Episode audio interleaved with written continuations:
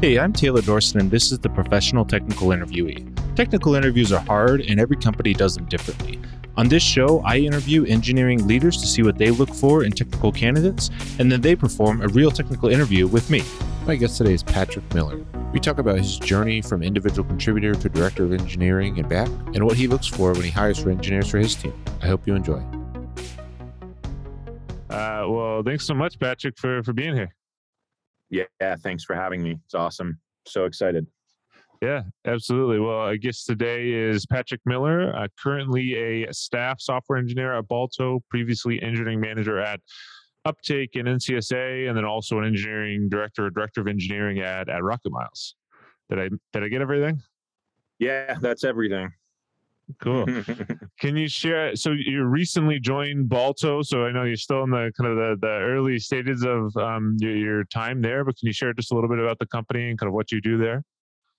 Sure. Yeah. So the company is focused predominantly on uh, generating excellent conversations uh, with call centers. So um, think of you know all the places you've called uh, over time. You know, it could be a, uh, something like uh, somebody trying to sell you something. Uh, it could be something like a credit agency calling you to collect a debt. Uh, but the idea is that those those people on the other side of the call, like they they almost always follow a script. Hmm. Uh, and and before Balto, uh, all that data uh, for like a manager of that call center would ha- would have to be manual, right? Like I would either have to listen to those calls or sit in on a call or whatever. Uh, what Balto provides is the ability for real time conversation. So uh, you set up essentially a playbook. Uh, it presents a checklist of things that uh, the user or the the um, person on the on the phone needs to go through in order to to sort of meet the criteria of what an excellent conversation in that organization would be. Mm-hmm. Uh, so as they you know go through these things, the checklist goes off, and there might be even deeper nested uh, conversations that they have to have. Um, but the the kind of glory with this whole thing is like there's that which is awesome. People don't forget they they hit all the highlighted things. Uh, is the amount of data they get out of it, right? Mm-hmm. So we have uh, on the other side we have um, a web app that allows for reporting for leaderboards. Uh, so there's some gamification in there. Um, and like the ability for real-time coaching so i can actually be on a call and then my manager can come into that call and coach me. He can he can chat with me. He can see the transcription. He can um, help me essentially. Uh, and, and that's sort of the idea behind Balto. Uh, what I do here is I uh, currently am staff software engineer, like you said, uh, working predominantly uh, in uh, making the front end better at mm-hmm. Mm-hmm. Um, like most startups, you know, like you got to move fast, you got to keep the lights on if you want to get paid. Balto is not an old company. It's only been around about five years. Uh, and a lot of the stuff that uh, they did was using old React or, mm-hmm. um, you know, just trying to get stuff done, right? Features all the time. Uh, but I was brought in to sort of help them uh, to do, uh, you know, new React with with hooks and uh, set up, um, you know, standards and a component library and build a platform and, and all these uh, really grand ideas. Uh, so predominantly that's what I'm focused on right now. Um, yeah, it's it's been fantastic. I've been there for a month, and I, I, really, honestly, I know there's honeymoon period, and I get all that. I've been around for a long time. Uh, this is one of the better places I've ever been in my career. So I'm super excited. Great people. I love the product. It's been awesome. Yeah, that's great. Especially if you're specifically brought in to help kind of modernize some of this stuff that's, you know, five years is old in the the tech world, but not even that old, right? You know, at least not on jQuery, right? So right, um, exactly. That, that's great. Can you share a little bit about your pathway into technology? Because if I remember correctly, you don't come from a traditional computer science background, right? That's true. That's true. So uh, a long time ago, uh, was at MSU, Michigan State, I was in computer engineering for the first two years, uh, but they spun up a new program called Digital Media Art and Technology. Mm. Uh, and I pivoted out of computer engineering to go into that to essentially learn how to make video games. Uh, so uh, a lot of the stuff that I was doing was graphics and game theory and game logic using uh, Flash at the time and also Director, which I don't think even exists anymore. Uh, it's what you would like build Shockwave uh, games if you remember these things. Yeah. Um, so yeah, from there, you know, I graduated, uh, ended up working at a medical software company doing graphic design and uh, like being their webmaster. Uh, learned quite a bit and understood what I wanted to do. Got out of design, went into web technology, and then sort of worked my way uh, through uh, seven years at Fox Sports, uh, where I was a senior software engineer and C Sharp shop and .NET and all that stuff. Um, so yeah, I'm not traditional CS guy. I didn't go to computer science. I didn't build compilers. Uh, and you know, I would say overall, I think things have been fine. You learn a lot on the job, and I, you know, learned a ton obviously in school. Not like it wasn't worth it, but um, I guess maybe you don't necessarily have to be a four-year computer science degree with a master's and uh, to to be successful. Um, mm-hmm. And I've really never run into uh, a ton of issues. I mean, there's always people around to help, right? It's a collaborative, you know, space. So um, yeah, but not traditional CS, and, and maybe that's somewhat unique. Um, but yeah. Yeah, and and you mentioned that first job, um, you know, coming out without the traditional computer science, background. Did you have a different path to getting that first job, or was it just you know applying everywhere and seeing what what sticks? so yeah, out of college, it was applying everywhere to see what sticks. You know, when I was in college, uh, graduated college, I was like a manager at GameStop. You know, I was doing college work, uh, and I really just wanted to to get somewhere where I was making more money and uh, doing what I thought uh, I would want to do for the rest of my life. Mm-hmm. Uh, so yeah, totally just spam every single possible entry level position and have a few phone calls and hope that that you know one of them sort of hits. And I, I, will say, like even now, 20 years later, with more experience, it's not all that different. To be honest with you, like I don't spam. You know, I'm, I'm much more selective.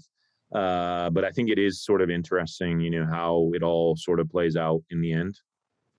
Yeah, well, I what I realized when I was in recruiting was there's a lot of a lot of companies out there, right? And if you're not doing it every if you're not sitting there every day just looking at companies right it's just hard to know what's around right even you know balto probably your last couple jobs until you talk to them or have a conversation with someone there you don't really know like you might know the name if it's chicago and it's you know small enough area where you have some idea but you probably don't know what they're actually doing right and that's kind of if you have the time being able to kind of see okay well let's talk to a lot of companies and see what's interesting and see what's not um, i think it can certainly be helpful right when you're trying to to look for a new job yeah, yeah, totally.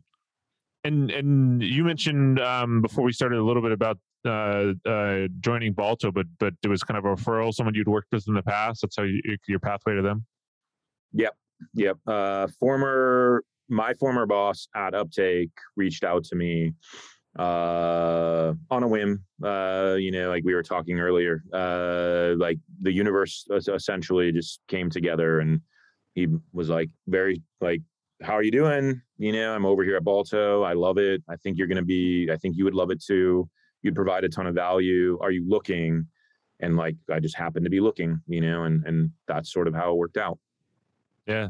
There you go. I think um pretty common trend from folks that are on the show is just, you know, network sounds like the the wrong word, right? It feels like very transactional, but it, it's what it is, right? Network in the sense of like people you know who you enjoy working with, right? Or have yeah. worked with in the past and had good experiences with, right? Like people you should keep in touch with because um, as your career grows, if you did a decent job and you know you weren't a jerk, more often than not, those are the same types of people you'll see over and over again, right?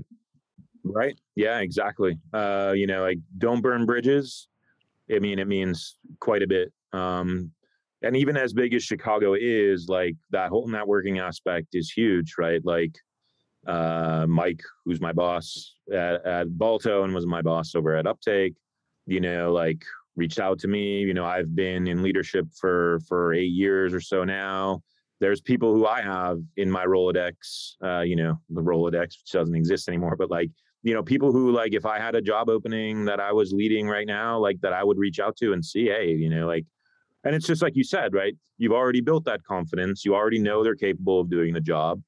Hopefully, they like working with you. Uh, and and you know, like a lot of people love to like come and and feel comfortable, you know, right away. Like they they've built that rapport with their boss. They don't have to do that again you know like they, they're probably going to get you know pretty decent projects to work on or or focus on uh aspects of the business where they can provide value and um yeah i totally agree you know i think you know network does sound very transactional but i think it's it's an extremely important part of of what we do. And, and even outside of jobs right even outside of finding the next job like you know just questions you know finding people in your network that that can help you tackle problems that um, you know maybe you can't talk to your boss about or or don't feel comfortable talking to your boss about or just whatever right? A mentor um, those are really important things too um, and, I, and a good example of that is like you reached out to me when i was at ncsA and you were like hey do you guys have uh, like an apprenticeship program? And i was mm-hmm. like crap no we don't.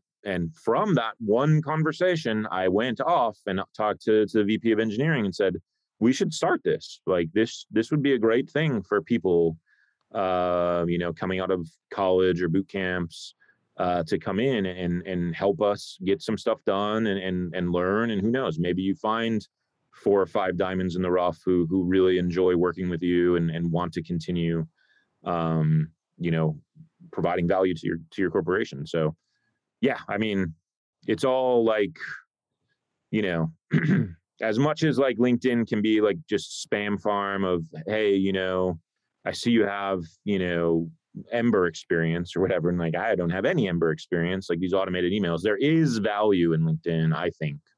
Um, and, and overall, just having, you know, those people that you trust uh, kind of in your back pocket for, for when um, you can call on them. Yeah, absolutely. And my new favorite LinkedIn thing right now is basically whenever I get an unsolicited message about, you know, whatever job, I just respond with a link to the podcast. Say, if you give this a like and a subscribe, then I have, I'll talk to you. Right. Yeah, about 25% respond, maybe even less give it a like, but I'll take it. Right. Yeah. Right. I'll respond to your unsolicited spam with my own. Right. nice.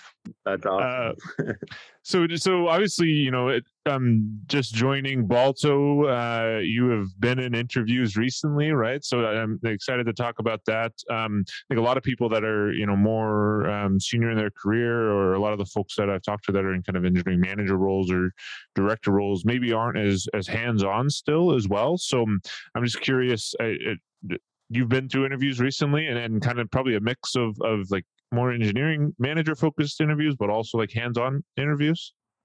Mm-hmm. Yeah, the whole gamut.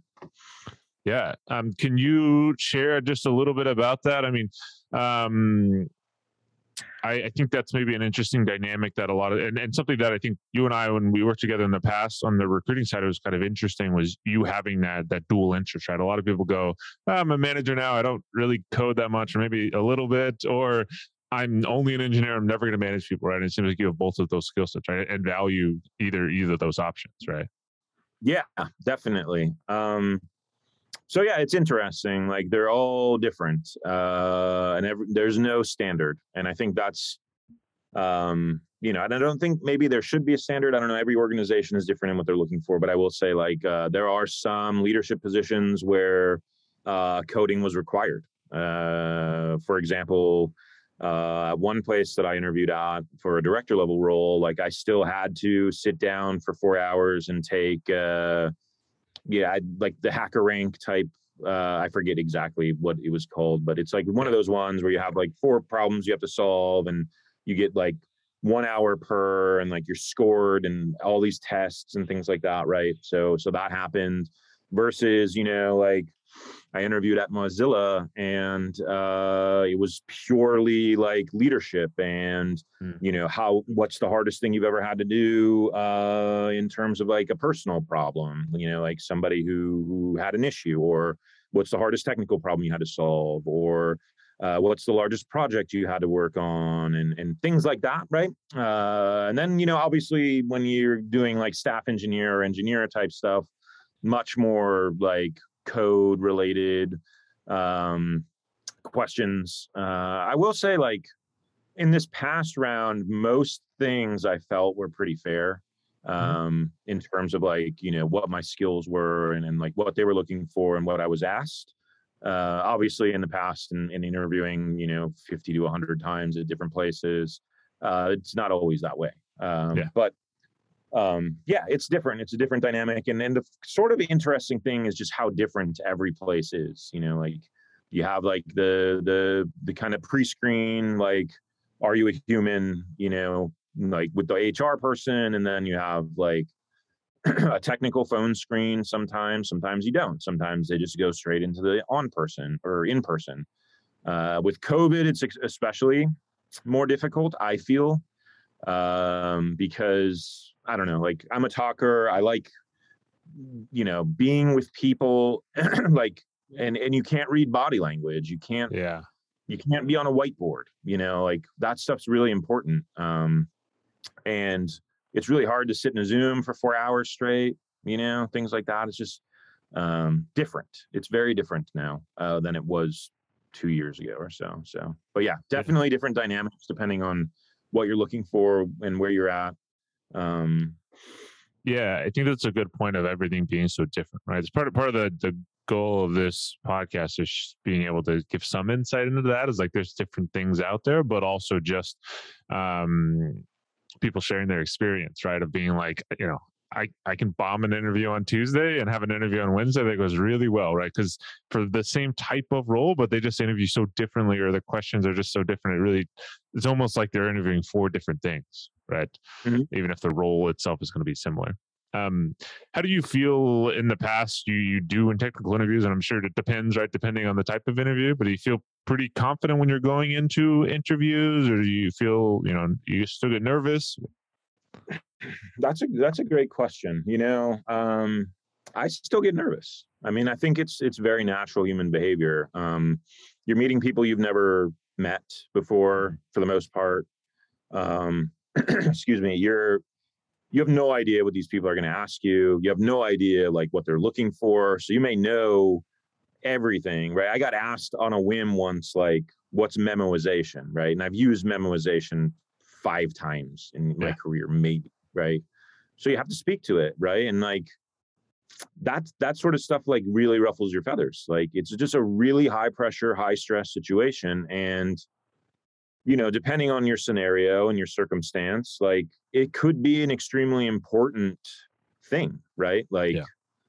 you know, not to to go too deep, but like, um, you know, being laid off like I was during COVID, you know, I have to find a new job, right? Like, there is no like, I can wait it out, or mm uh, I can I can casually look while I have my job, and it, everything will be okay. It's like you have no job, and you're not going to have any income in two months, so you need to find something like that's super high pressure. Yeah. so every every interview i had during that period of time was like 15 minutes of prep before of just like pumping myself up listening to music you know like reviewing every possible thing like you are these questions good enough? Is you know like what are they like trying to predict what they're going to ask? And mm-hmm you know, there's a lot of books out there and things like that. I've read some of them and they're obviously helpful. They wouldn't be on store shelves and selling if they weren't, but um you know, really it's it's almost down to like you know, like you you have no idea, right? Like in school you had tests, like you could study for the test. You knew the content, you knew the material. Uh these things you have no idea, right? And uh so much of these interviews, especially when it was in person, is um, sort of that uh, first impression, right? And I, I, forget where I read this; it was many years ago, but but it, essentially, and I'm paraphrasing, is like within the first five minutes, I know whether or not I want to hire this person, and it's purely based on bias, right? Like you have no idea, like in five minutes, whether or not like I'm capable of being technical or a good programmer or a good leader but like that's just human nature right so you have to make that good impression you have to speak eloquently and, and understand that you know some stuff and understand that you don't know and be honest and and you know i i made a mistake actually and i can i can kind of like talk about this uh, I had competing offers going on. I was interviewing with Mozilla and I was like, hey, you know, Mozilla's huge. They don't move very fast. And I'm like, mm-hmm. I have an offer on the table. Uh, can you can you guys, you know, move fast uh, if possible? Because this is exploding. Literally within two hours after the interview, I got the, you know, thank you for your time you know, we appreciate everything, but at this time we're going to move on. I'm like, you know, I, I knew when I was saying it in the interview, like this is probably going to disqualify me. Mm. And it disqualified me. Mm. Even if I was the most qualified candidate, just by saying those few words disqualified me immediately.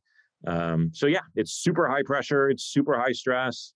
I get super nervous because I don't know everything. And then, you mm. know, I, it's very much, you know, like you're just like um like people on the other side of the table you i i personally just constantly always feel judged yeah and some places like do it well like where like you don't feel that way and some places do it really poorly where it's just like they're completely silent and you're just like did i say the right thing why aren't they talking why aren't they asking questions why do they have just stone look you know um so yeah dude i still get nervous just like anybody else um yeah I don't know. It's I think it's just human behavior. Or maybe some people are super confident and like they don't care or they they're just like they know their stuff. Um, but like I still get nervous. And I think a lot of it too, honestly, is as engineers, we suffer from imposter syndrome, right? Like this is mm-hmm. a thing, you know, we're constantly, you know, pull requests. So our stuff is always in front of people. Uh, we have these interviews and like throwing, you know, homeworks together and stuff. And and you just pairing like all these ways of like having your work looked at and and and you know so essentially just like critical review and and mm-hmm. feedback all the time that like imposter syndrome's real and i think you know even doing this stuff for as long as i've been doing it like i still think sometimes like is this good enough to put up for pr sure. and you just develop thick skin over time and take it as it comes and hope that there's learning there but yeah i mean that's that's i think another thing that people deal with during interviewing especially for engineering roles is imposter syndrome yeah well and it's a it's primarily a negative feedback loop right? Even even this is a whole different issue but but prs are the same way right? Where think of how often you see 15 notes, right? That are fix this, fix this, fix this. And maybe, maybe you get one like, oh, this is good, right? But a lot of companies don't do that at all, right? It's just here's all the things you need to go fix, right? After you spend time and effort and sweat and maybe a little tears um, trying to write this code, right? Uh, yeah, making it more dramatic than it is, but that's how it feels inside, right?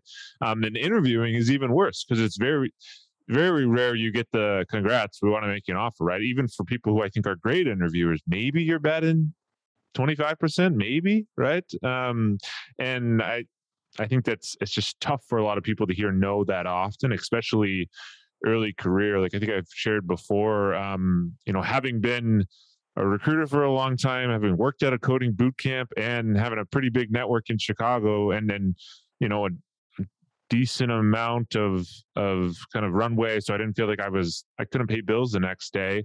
I was still when i went to get my first engineering job felt like constantly you know i'm i'm not going to be able to do this. This is not possible right? Like this is too hard right? Even though i know uh, i'd been on the other side of the table telling people who just graduated from boot camp no it's you know it's you got to apply you got to kind of it's almost a numbers game to a certain extent. And even knowing all of that right it was still difficult to get my head um, in that space sometimes at the end of the day right? And if i had all of those things on my side i can't even imagine if you know you didn't have that much proof um, already in your head to try to get through it. So it's not not easy that's for sure no it's not and i love that um, negative feedback loop because if you think about interviewing right like say i interview at 10 places the odds that you get 10 out of 10 offers are probably less than 5%.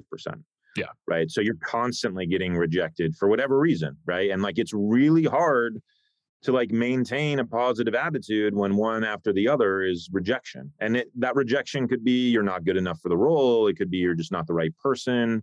There's a lot of cases now where like the diversity, like the pool has to be super diverse. So like there's a lot of time to make sure that they've they've covered all the DEI stats that they want to do, and um, yeah, I mean it's uh, you know like a lot of um, like uh, one of my most dearest mentors in the whole world sort of likens it to dating, right? Hmm. Like it's you're you know you, you get rejected way more often than you get accepted and that's really difficult to deal with because uh, you know for me anyway like i think what did i do wrong? you know and you know thank god like i have like you know my wife who, who's like you didn't do anything wrong. Like it's just not the right fit and like it helps to have like sort of outside perspective like that but yeah damn it's negative feedback we yeah i'm really glad you brought that up like all over all the time. Your homework isn't good enough or you know whatever you know like those rejection emails that you get and you especially when it's someplace that you really want to be Yeah. those hurt the most like that mozilla one even though i had an offer and i, I had a job like I, I just accept the offer really like the the i think i was interviewing for something like director of engineering for web futures and i was like this is like literally the job of my dreams right like Sure. working at mozilla defining what the web is going to be holy crap like that's amazing right uh and then i'm like oh man i should have never said that i felt really sad but hey you know in the end you know it all works out and and you know you you find the right place and hopefully you stay there for a while you know rocket was that place for me uh and, and balto's looking like that place for the next five years for me too so i think it all works out in the end brought up the universe quite a bit but um, that's sort of how i feel That's great. So on on the other side of the table, you know, having um, been a manager or director in the past, and, and I don't know if you're you're starting to interview folks now for Balto yet or not, but what are you typically evaluating for when you are interviewing someone for your team? Sure. So um, for me, it's culture fit. Uh, I'm pretty confident, like depending on the role, right? There's all these different levels junior, mid, senior, whatever, staff, principal.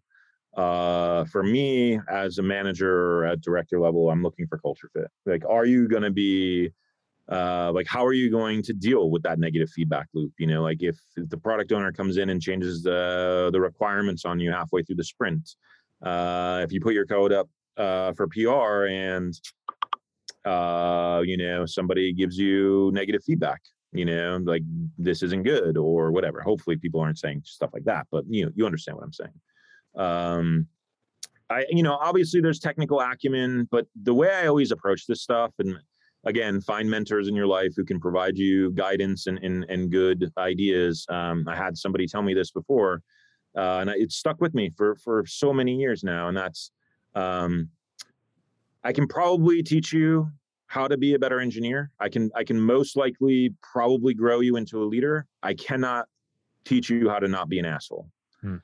And that's why i think culture is king you know like I the team, the company, the organization can make you a better engineer. Like we'll invest in you and and all that. But like you come in here and your toxic attitude, you poison the well, you're a brilliant jerk. Like that stuff just doesn't fly. And um, that's what I'm looking for. And of course, like I said, technical acumen. But um, usually, you know, like I, I sort of delegate that to the experts, which is like, you know, my engineers, uh, the guys who are writing code, guys and girls, folks writing code every day um, like you said, right? Like some managers don't code at all, and you know, for for many years, like the past four or five years, I've been coding less and less. So Mhm. um, it's not really fair for me to like go in there and be like, hey, what is memoization, or you know, whatever, you know, like tell me all the data structures you've used in your career and stuff like that. It's ah, whatever, you know. Yeah.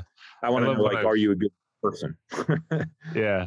I love when I've started at jobs in the past where, you know, you talk to the director, the CTO or somebody, right? And you mentioned something um, that happens in the text and they go, Oh, what's that? And I'm like, Oh, oh I sure, I'll tell you what, what Vagrant is or whatever this this specific thing we're using. They're like, I don't even know, right? The engineers are the ones handling that, right?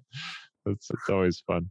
Um that, that, that's that's great. That's good to know. And I think that's that's um a lot of people are concerned, right? And I talk to a lot of job seekers still who are like, oh, I got this call coming up with the director or the manager, or, or like, what am I supposed to do? Like, how am I do I need to prep for this? And I tell them most of the time those calls are kind of two things. It's it's to make sure that there's an actual culture fit or culture add, right? So like, um, just you know don't take your shirt off and run around screaming on the call and and uh, you know that that's going to be a big win for you. And then two often those are selling calls too. But you know someone in, in your position if you're excited about the the candidate or the candidate's got good feedback you know you're trying to also tell them the good things about the company right? So it's almost a, a great opportunity to to dig some more into stuff that you might not have a ton of information on right in those calls.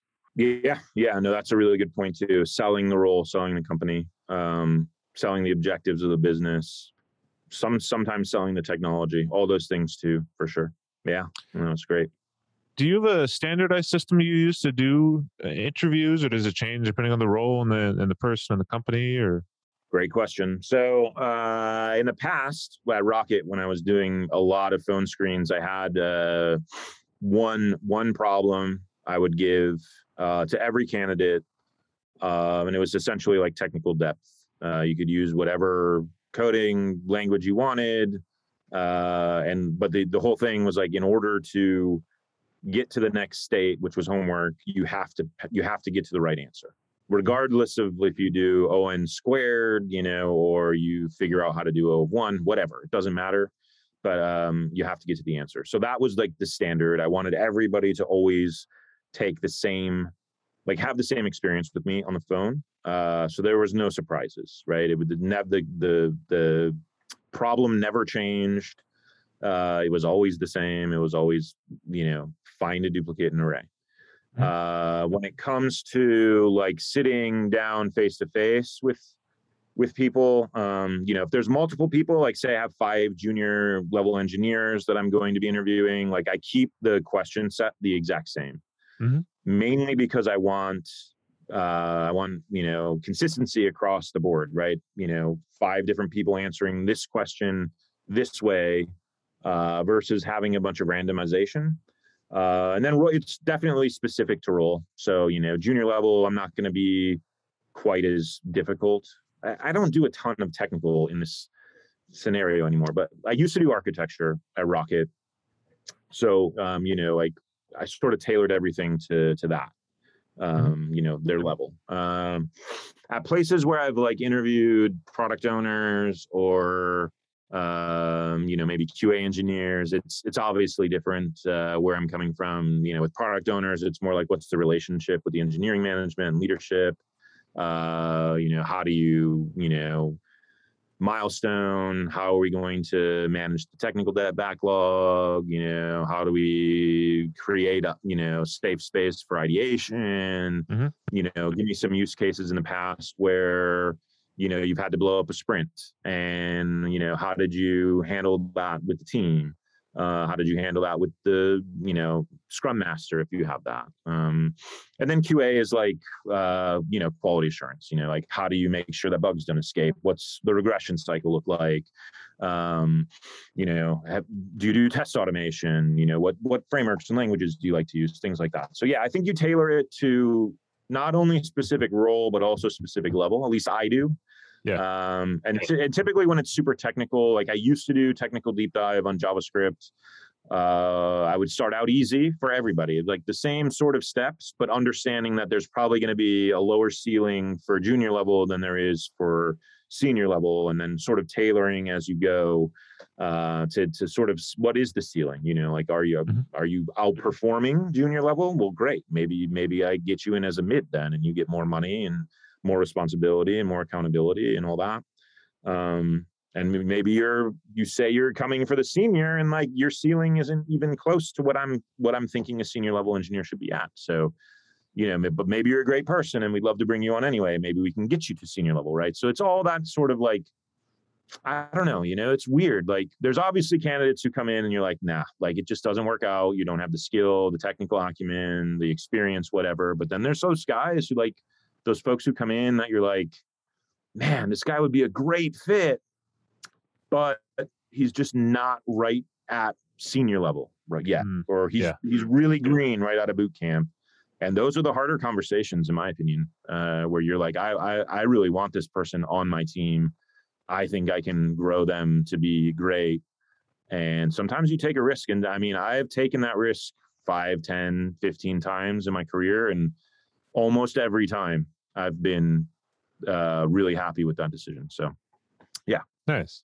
that's great. I think that's maybe um, uh, a hopeful thing for someone to hear right at their early career especially it's something that often feels like you're banging your head against the wall and hoping the wall breaks before your, your skull does right? But I, I tell folks you're usually looking for you know someone who recognizes something in you some potential and that's why they're hiring they're not really hiring you for your technical skills day one especially if you're early career like your skills three months and a year from from when you start are going to be drastically different than than what you had day one, right? So they're really hiring you for potential and the person they think you are, right? So mm-hmm. I'm trying to get that out as much in interviews. I feel like that's difficult for some people, but trying to ex- express that and show that in interviews does does go a long way, right?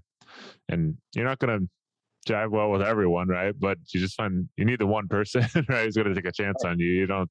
Not everyone's going to. So exactly, you know, and I think sort of you hit the nail on the head, right? It's an investment. Mm-hmm. Uh, you know, like we invest in people, right? It's super expensive uh, to lose people. It's extremely expensive to fire people. Mm. Uh, and so we're taking our time looking at a lot of different criteria. It's not just how how fast you can produce a Git commit, uh, because we're going to pay you a lot of money to do things that are going to help the organization to be successful. We want you to provide value. And like you said, like we want to invest in you. We want to make you, you know, junior engineer to mid-level engineer to senior level engineer.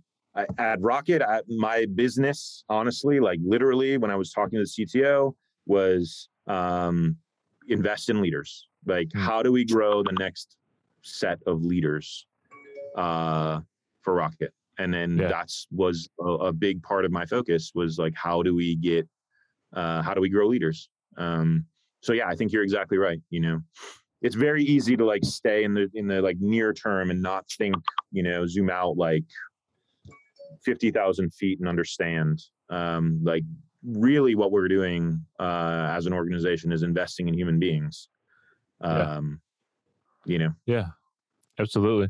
Well, back on the other side of the table, um, when you're in an interview as as you know the interviewee, and basically you've been given some type of question, maybe a technical question, where, where you don't immediately have a solution, right? Do you have any type of system you use to to break down that question into something that you can actually start um, working on or approach?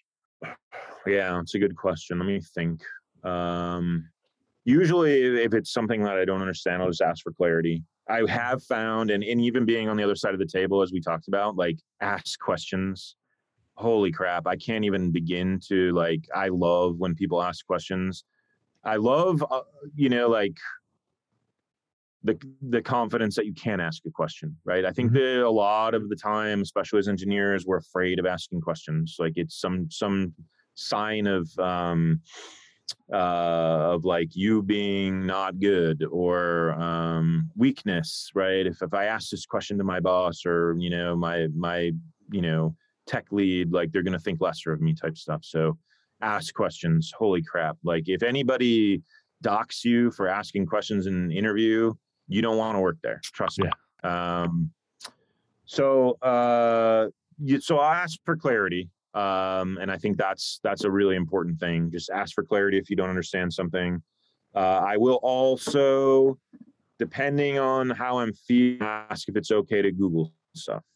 Mm-hmm. Uh, I don't know every single possible method on arrays. Uh, you know, I I confuse filter and find and some, and what's available and all these things, right? So, uh, you know, ask for that stuff. You know. Um, then you know like it depends on the question. It's hard with no reference to a question but like break it down right? What's the easiest way i can get there right? Oh so this mm-hmm. is actually a good thing. So that, that technical question i was talking about find a duplicate in array. Uh, if you think you can get to an answer by doing the brute force method do it mm-hmm. right? You can like anything we do in this industry is all iterations right? Like that's agile. Get something out in front of your customers make it better later. Uh, and I love iterative process. Like I'm a huge fan of iteration. So I would say that's one thing I do is like, okay, I don't know how to get this the most pristine, perfect solution, but I think I can do it brute force. Mm-hmm. And just be honest and say that's what you're doing. Hey, I'm going to try to get this working this way.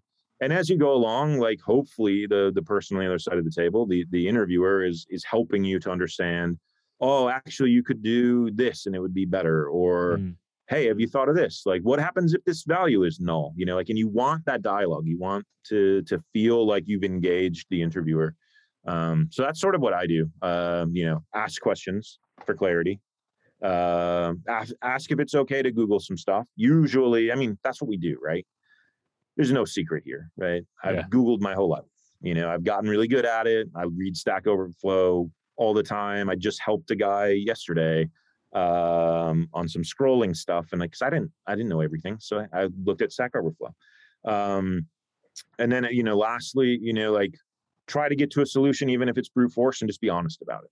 You know, Mm. hey, I don't know the most, the, the best way to do this, but uh, I'm going to try to get it done, and then maybe we can refine it and iterate it on later.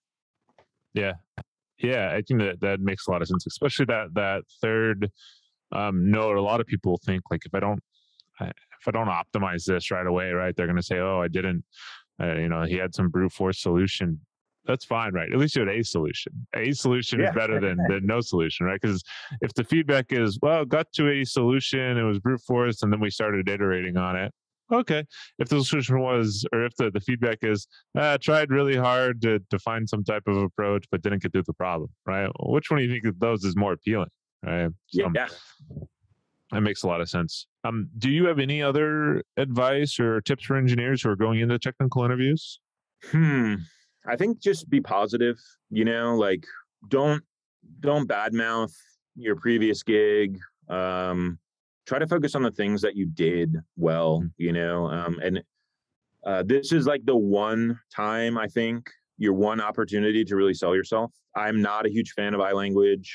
Uh, especially being in leadership, it's really frowned upon. Uh, it was very difficult for me to get out of that state of mind. But I think interviews are the one time where iLanguage is the best part Mm. and that is like find the accolades find the things that you've done um not everything also we do is technical right we're not i don't come home every day or you know leave work for the day we're remote now so uh you know and then go code again right like i have interests outside of this so like bring that stuff up too that's Hmm. then you know who, who knows man you might find that person who loves baseball just as much as you and now you've made a connection and that will matter like it will matter like um i mean i'm not saying you're going to get a job because you found somebody who likes baseball like you but you've created a connection uh, that's outside of just work um, outside of just banging on the keys um, take your time uh, there's no rush uh, you know like this stuff is super important for you it's super important for the people on the on the other side uh, they're taking time these things are extremely expensive for organizations, right? I Mm. mean, you're talking to CTOs, directors, managers, four or five different engineers, uh, probably a technical recruiter at some point. And depending on the organization, you might talk to the CEO, or depending on the role, you might talk to the entire executive leadership team. Like that's a very expensive amount of time. So be mindful, be respectful of that. Uh, take your time. Um, and I would, you know, I said, I'll be honest. Did I say be honest? I think I did. I think so, Um, yeah. No, I didn't. Uh, be honest, right? Like if you don't know something, don't try to like, you know, figure it out. You know, Google real fast. Uh, just be honest. Say, I don't know. What is it? You tell me. You know, like, and sometimes that's nice. I liked that personally because I always viewed interviews as being a learning opportunity. Mhm. Uh, like I can learn from you, and and you can learn from me, and I try to make my all of the interview processes I have extremely comfortable because you know, they're very uncomfortable, right? Um, so that's another thing I think is just be honest. Hey, I don't I don't know the answer to that. Can you can you help me to learn? Uh, and I think that shows like a, a, a like a willingness to not only be vulnerable but also an eagerness to like get better at what you do every day.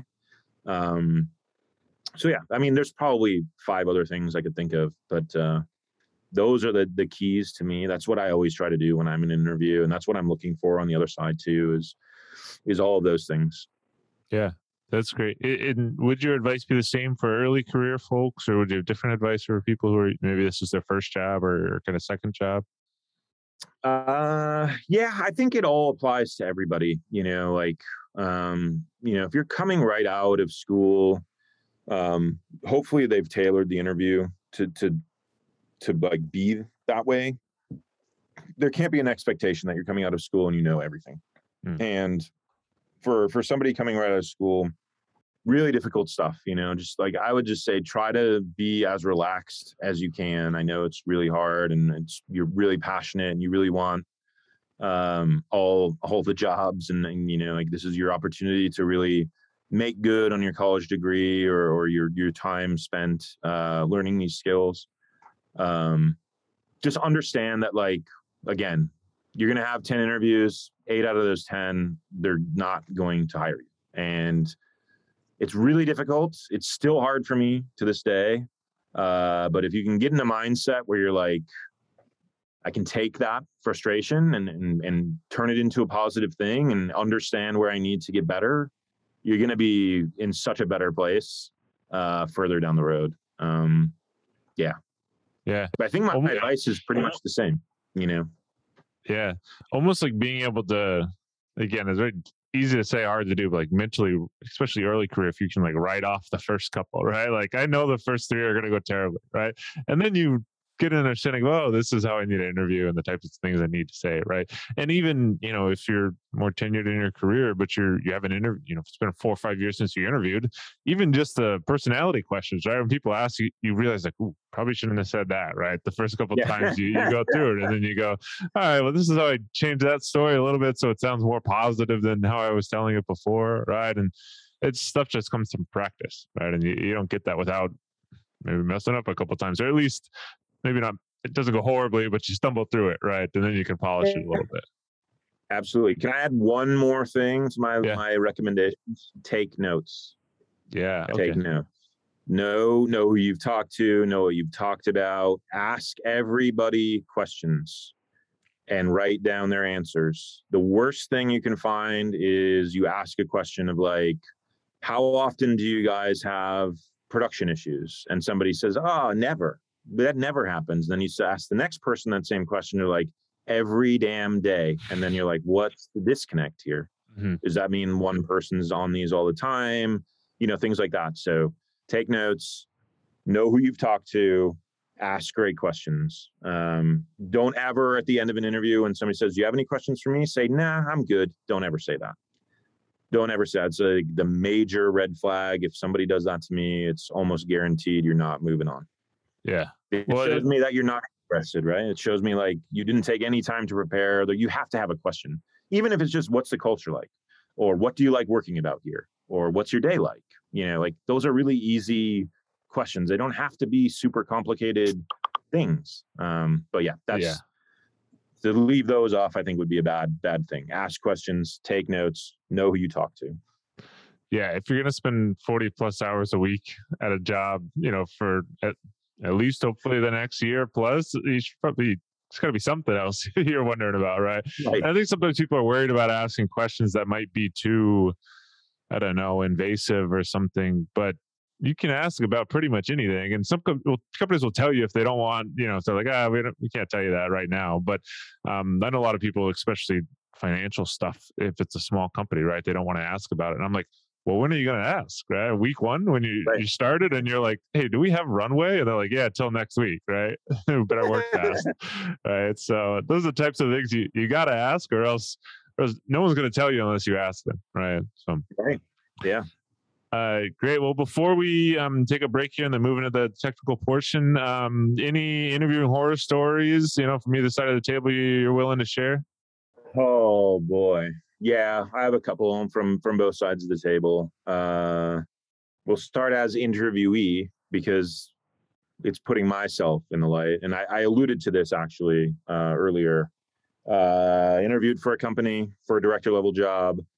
Uh, they were like, "Great, you know, we need you to take this four hour test," and I was like, four hour test, okay." Yeah, we have every candidate who's in tech do it. Okay, fine. Uh, but it was four hours of uninterrupted time is what they wanted, right? It was like going into one of those. Um, I keep saying HackerRank. I don't. I don't know, but I forget all the. There's a bunch of them. Uh, yeah. You would go in and it would be like the airport problem, and you know you you get your code submitted and then you run it, and then it's like all the tests failed type stuff. So, you know, I told them, I was like, hey, you know, I'm a dad. I got two kids. Like, there's really no interrupted, uninterrupted time for me. Um, didn't matter to them. So, and it, it's fine. So I did it, uh, failed it miserably. Uh, you know, like I got up at like 4 a.m. to do it, and like clockwork, my daughter was up at five, bothering me for whatever. Um, and at the end of that, I was just like, you know what? I don't care. Like, fine, whatever. Like, I failed it, and it it it didn't feel good. You know, I felt like I had been doing this stuff for so long. I should know this stuff. But then at the, I also thought like, these trick problems. Not, this is not conducive to what I do mm. every day. Right? Like, I'm not telling people to figure out how to do air traffic control or you know, re-implement Dijkstra's algorithm and stuff like, and you know, the Fisher Yates shuffle and like, that stuff is bullshit to me. Yeah. Um, so I didn't feel super bad, but I did feel like I failed, like I failed a test or something. Um, so that's like one horror story uh, from the interviewee side. Uh, from the interviewer side, uh, I mean, there's probably a lot of them. I've interviewed a lot of people. So uh, the worst interviews, though, to me, are the ones where people don't ask questions uh, or are just, oh, I can give you one. I had a guy come in once who, you know, we were doing like a pairing exercise type thing, and he was just such a sh- sh- like show off, right? Like, I'm to use Vim. I hope you're cool with that type stuff, and like try to like really sell me on like this his skills in Vim and and all this stuff. And I did it was the brilliant jerk, right? It was like totally like ugh, just gross, you know, like can this get over any quicker? Um but but that's like, you know, like I think there's just a lot of different things scattered about on the interviewer side. Um and you see so many people when you're an interviewer, like I can't yeah. pigeonhole it to one thing versus like being on the interviewee side, like you think about these things all the time because like the next interview I have, I don't want to do them again. You know, yeah. like I don't want to do that same thing.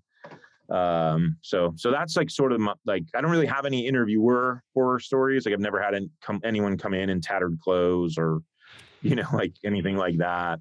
Uh, start swearing at me or anything like that. Um, but there's been like little things that have happened, like that guy who came in, is like, I'm gonna work in Vim. I hope you're cool with that. I'm like, I don't give a shit what you work in, honestly. like, and you do the problem. Um, yeah, so, yeah, got it. Hey, when I when I think about asking anyone for four hours of uninterrupted time is is my even the what I used to do. I mean, even two hour coding assignments, I would be like, "All right, can everyone be quiet? Like, I gotta lock in, you know, because if I don't get this one thing, like if I don't immediately know what they're talking about and I have to do any amount of research, there goes half my time. right? Like, and like, exactly. all right. And then you get an hour and a half into it and you know there's no way you're going to finish it. And you go, I just wasted an hour and a, I could have watched. I could have watched a Godfather. You know, I could watch a good movie in this time period, and it's God to me uh, to to be wasted. So I hear you. Uh, all right, well, let's take a quick break, and then when we come back, we'll move into the technical portion. Okay, sounds great. Thank you for watching the first half of the Professional Technical Interviewee. The technical interview will be released one week from this episode, so be sure to subscribe to make sure you don't miss it. New episodes are released on the first four Thursdays of each month. Find us on YouTube at youtube.com slash Taylor or on Apple Podcast or Spotify. Make sure you subscribe so you don't miss out on new episodes. And remember, keep practicing.